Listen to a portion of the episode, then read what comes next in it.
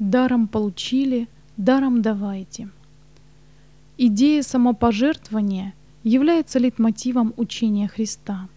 Зачастую она представлена таким языком, который, как кажется, не терпит возражений. Все это потому, что Бог не видит другого пути для спасения людей, как только покончить с их эгоизмом, который, если останется нетронутым, приведет к деградации всего человеческого существа.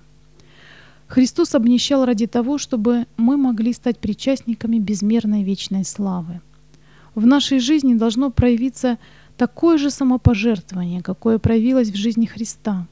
Самопожертвование, которое привело его к крестной смерти и открыло людям доступ к вечной жизни. Все наши силы должны быть направлены на то, чтобы уподобиться тому, кто является альфой и омегой всякой борьбы христиан. Все силы, средства и возможности, которыми мы обладаем, необходимо поместить нам в сокровищницу Господа. К этому нас призывают невозделанные поля. Из многих мест до нас доносится крик «Придите и помогите нам!» Члены нашей церкви должны быть глубоко заинтересованы в том, чтобы на родине и за ее пределами совершать труд благовествования.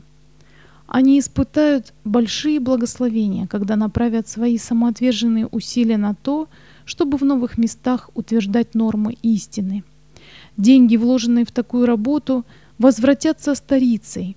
Радуясь полученному свету Слова Божьего, новообращенные употребят свои силы и средства на то, чтобы нести свет истины другим людям.